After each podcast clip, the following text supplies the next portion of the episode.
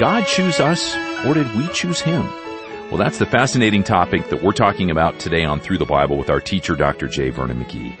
I'm Steve Schwetz, and together we're on a five-year journey through God's entire Word. Now, in just a moment, the Bible bus heads off for the New Testament book of Ephesians chapter 1 at verse 3. So go ahead and grab your copy of God's Word and get comfortable. And while you do that, here's a quick introduction Dr. McGee recorded for today's study.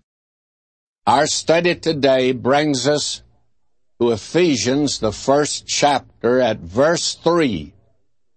Now we've come today to a very important portion of the Word of God.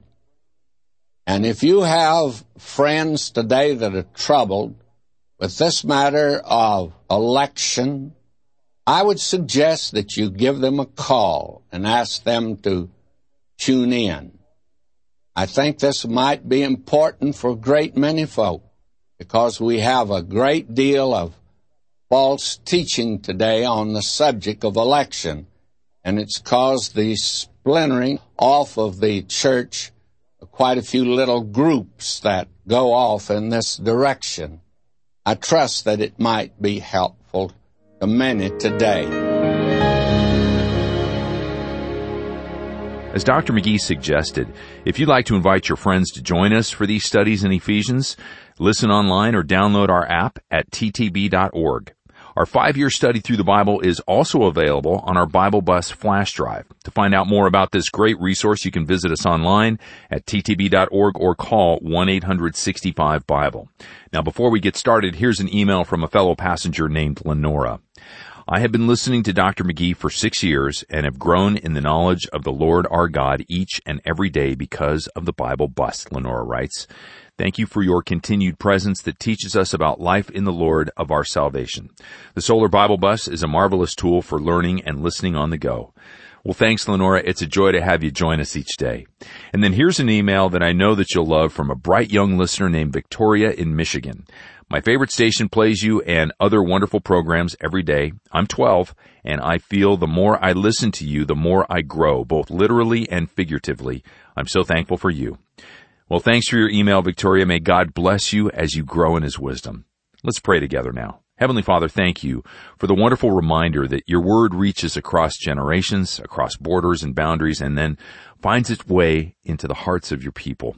As we open it today, Lord, please fill us with your wisdom and knowledge so that we in turn can be your ambassadors to the world. In Jesus' name we pray. Amen. It's time. Let's get started in Ephesians 1 on through the Bible with Dr. J. Vernon McGee. Now we come today, friends, back to this first chapter, and we're moving very slowly now, and we've come to a very difficult section but we saw last time in this very wonderful verse, third verse, that we've been blessed. That is, blessed be the God and Father of our Lord Jesus Christ, who hath blessed us with all spiritual blessings in the heavenlies in Christ. And actually, it ought to be, He has blessed us in all spiritual blessings. That means there are three ends in this verse. All spiritual blessings are a three in one blessing. They're first of all in all spiritual blessing. Then they are wrapped in the heavenlies. Finally, they're in the larger package of in Christ. And the whole thought is open your gift and see what God's done for you, my friends, and move out on faith and lay hold of it and live today on the high plane to which God has brought you. He's made you son, blessed you with all spiritual blessings. We need to live like that in the world today. We came last time to this verse 4 because we're now in a section and we need to get the perspective that in this section here we see that God the Father planned the church. God the Son paid for the church. God the Holy Spirit protects the church. Now, the source of all of our blessings is actually the God and Father of our Lord Jesus Christ, that He's blessed us with all these spiritual blessings. And now He carries our mind back to the past eternity, and he makes us realize that salvation is altogether of God, not at all of ourselves. Actually, you and I learn that you and I are not the originator, we're not the promoter, nor are we the consummator of our salvation. He did it all. Now we're looking at this that we said last time is very difficult. And it's been put in an old hymn. Tis not that I did choose thee, for Lord, that could not be. This heart would still refuse thee, but thou hast chosen me. And we have one that's very popular today. Jesus sought me when a stranger, wandering from the fold of God.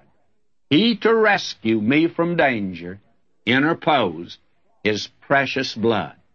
God is the one who planned our salvation way back yonder in eternity before you and I were even in this world at all.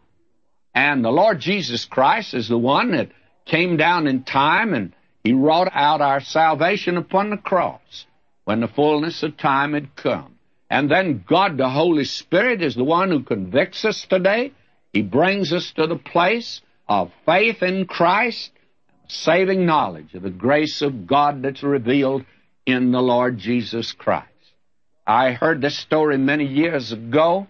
It's the story of a boy down in Memphis, Tennessee. He wanted to join the church, and it was a good conservative church. And the deacons were examining him. And they asked him, they said, How did you get saved? Well, he said, I did my part and God did his part. And these deacons thought they had him. They said, What was your part and what was God's part? And the boy said this. He said, My part was the sinning. He said, I ran from God as fast as these rebellious legs would take me, and my sinful heart would lead me. I ran from him. And he says, you know, he done took out after me till he done run me down. My friend, there's nothing in a theology book that tells it as well as that. God is the one that did the saving. Our part was the sinning part.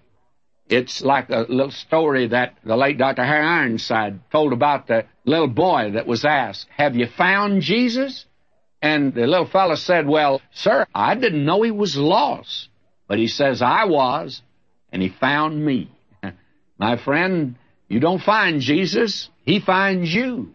He's the one that went out after the lost sheep, and he's the one that found him. Now listen to this. According as he hath chosen us in him before the foundation of the world, that we should be holy and without blame before him in love. Now, God chose believers in Christ before the foundation of the world, and that means before all time, way back under in eternity past. May I say to you, that means then you and I didn't do the choosing. And He didn't choose them because they'd do some good, but He chose them so they could do some good. And the entire choice is thrown back upon the solitary sovereignty of the wisdom and the goodness of God. My friend was Spurgeon that once put it like this. You know, he says, God chose me before I came into the world because he said if he'd waited until I got here, he never would have chosen me. It's God who has chosen us, and we've not chosen him. You remember the Lord Jesus put it like this to his own yonder in the upper room? He said, You have not chosen me, but I've chosen you. And as Dr. Campbell Morgan put it years ago, he said, you know, that puts the responsibility on him. If he did the choosing, then he's responsible. And that makes it quite wonderful, friends. You remember God said about the children of Israel, He said, Hear this word that the Lord hath spoken against you, O children of Israel, against the whole family which I brought up from the land of Egypt, saying, You only have I known of all the families of the earth. Therefore I'll punish you for your iniquities. Now God chose Israel in time. He chose the church in eternity. God made the choice in eternity, and there hasn't arisen anything unforeseen to God that has caused him to revamp his program or to change his mind. He knew the end from the beginning. He did it for a purpose, in order that we should be holy and without blame before him. God chose us in order to sanctify us. That's the reason for the choosing. He saves us and He sanctifies us that we might be holy. Now that's positive. And this has to do with the inner life of the believer. A holy life is demanded by election. Now don't tell me that you can say, well, I'm elected, and there are a great many folk that are saying today, well, I've been saved by grace, and I can do as I please. Paul has already answered that. Paul says, Shall we continue in sin because we've been saved by the grace of God? And his answer is, God forbid. You can't do it, friends. If you go on living in sin, it's just because you're a sinner that hasn't been saved. Because a sinner that's been saved is going to change his way of living. Paul says, What shall we say then? Shall we continue in sin that grace may abound? God forbid. How shall we that are dead to sin live any longer therein? And then we're to be without blame. That's the negative side. The believer in Christ is seen before God as without blame. God did not permit Balaam to curse Israel or find fault with his people. Listen to what is said in Numbers 23, 21. He hath not beheld iniquity in Jacob, neither hath he seen perverseness in Israel. The Lord is God's with him, and the shout of a king is among them. Yes, but if you go down there into the camp of Israel, God did find fault with them, and He judged them, and He was sanctifying and purifying that camp. My friend, if God has chosen you, it's in order that He might make you holy, in order that He might make you without blame, and therefore it means that your life has been changed, and if it hasn't, you're just not one of the elect, that's all. And God wants His children to live lives that are not marked, are spotted with sin. And He's made every provision to absolve them from all blame. Remember, He says, My little children, these things write I unto you, that ye sin not. And if any man sin, we have an advocate with the Father, Jesus Christ the righteous, and He's the propitiation for our sins, not for ours only, but also for the sins of the whole world. And by the way, that answers once and for all this question of the limited atonement, that Christ only died for just the elect. This verse makes it clear he died for the world. And I don't care who you are, there's a legitimate offer that's been sent out to you today from God, and that offer is you can't hide behind it and say, I'm not the elect. You are the elect if you hear his voice. You know, it's glorious and wonderful that the God of heaven would elect some of us down here and save us.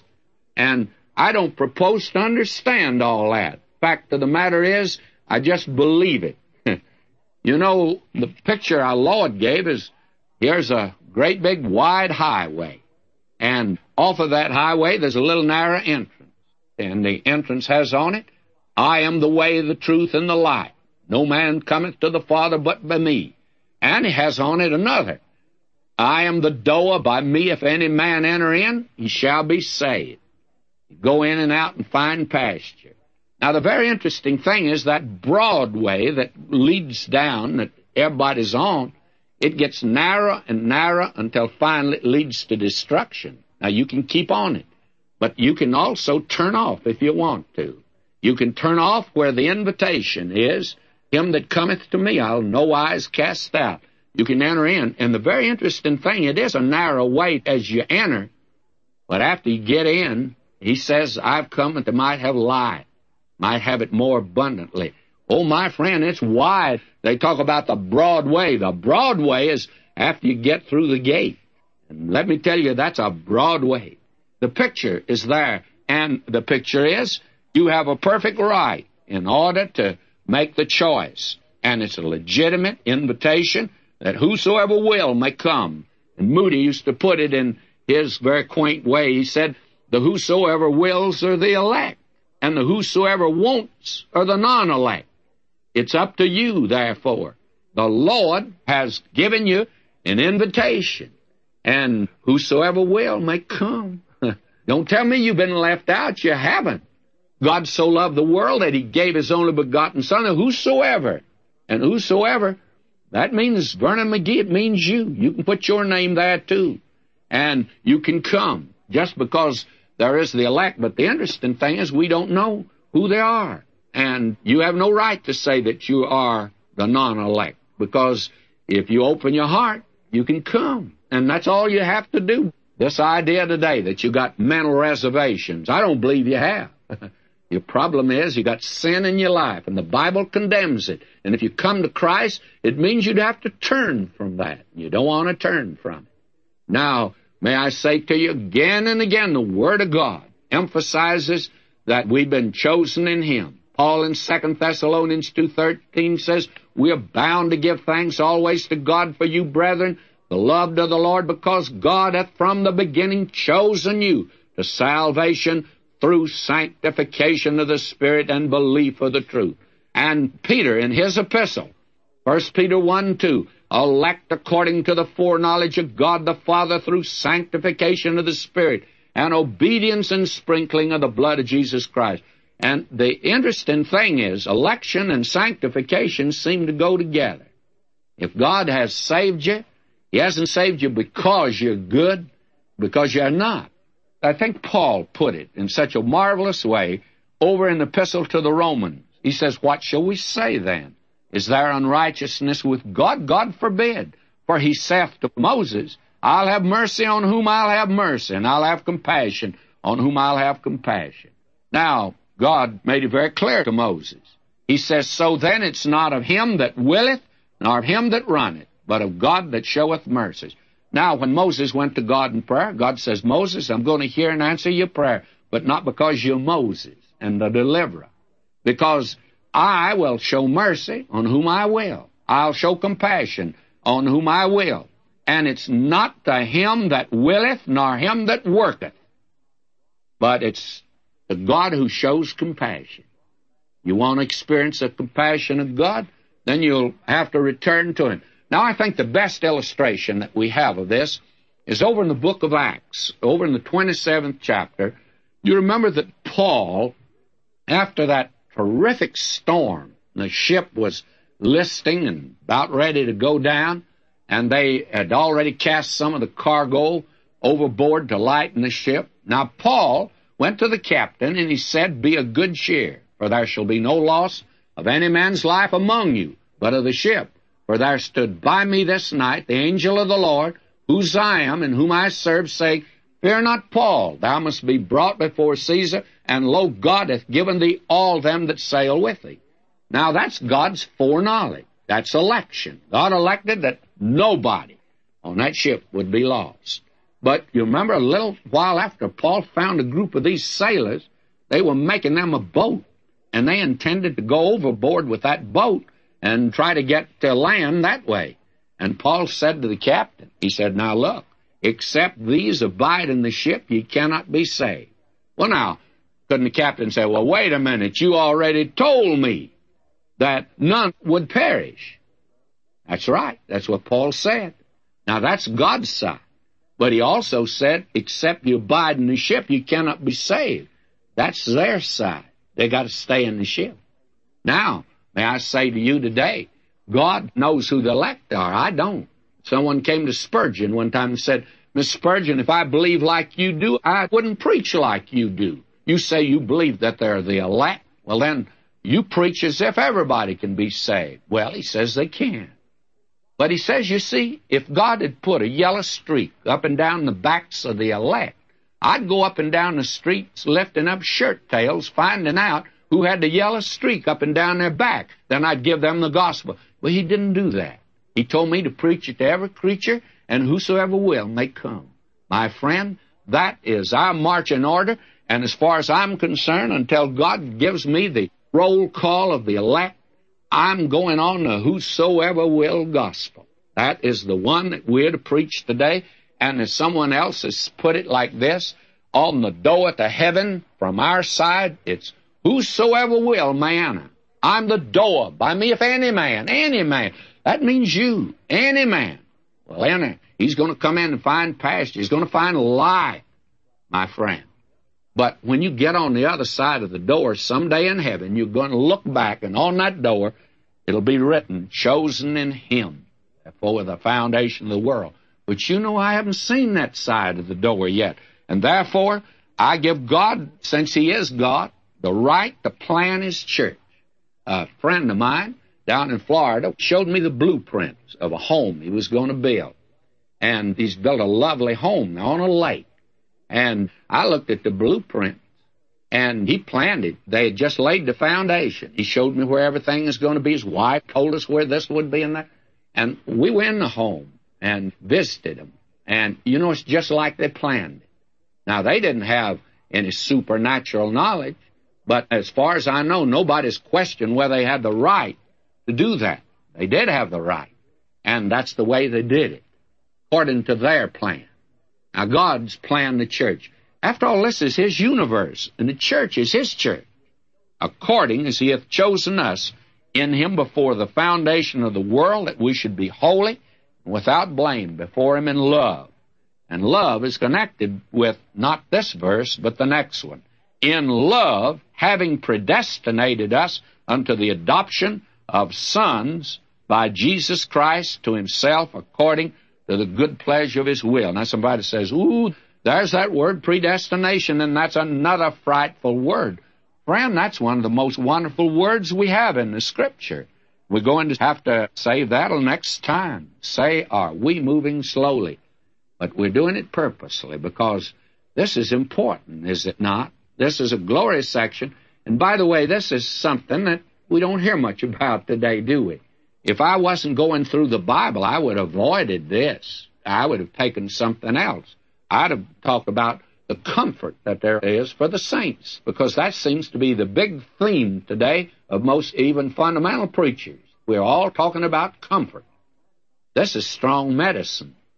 Some folk won't be able to take the medicine. I'm very sorry, but if you take it, it'll do you good. And we need something pretty strong today in this flabby age in which we live. We need to know that we've been chosen in Him. And today to stand for God. It'll make all the difference in the world, in your life. Well, we'll pick right up there tomorrow, and we're going to talk about that frightful word. That is, some think it's frightful. The word predestination. What does it mean? Until next time, may God richly bless you, my beloved.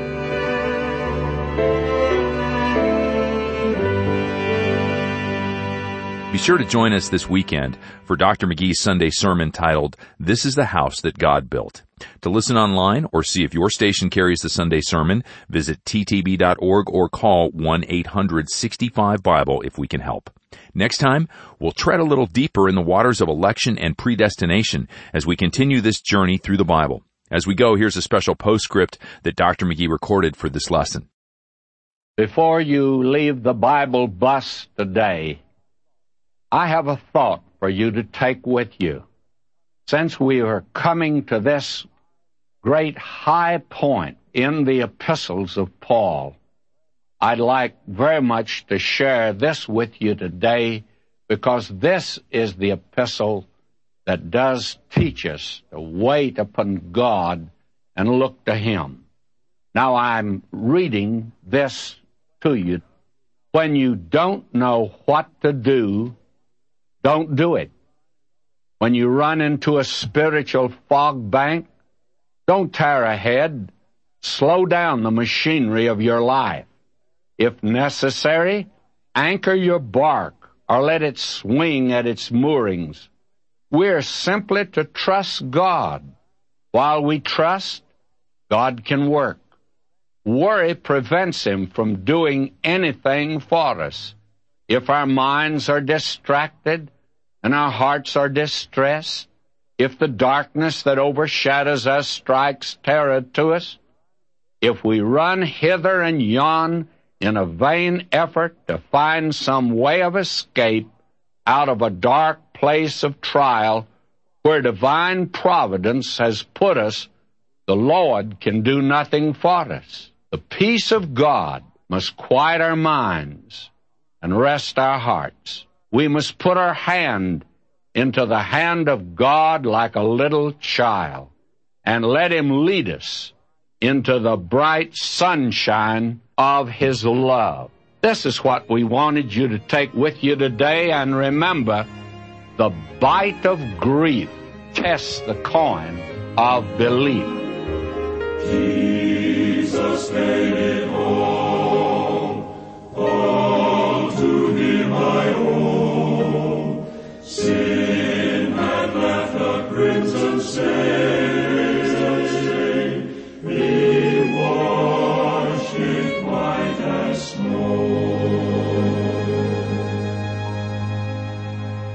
Today's study with Dr. J. Vernon McGee is brought to you by Through the Bible, and it's made possible by the generous prayer and financial investments from listeners like you on the Bible bus all around the world.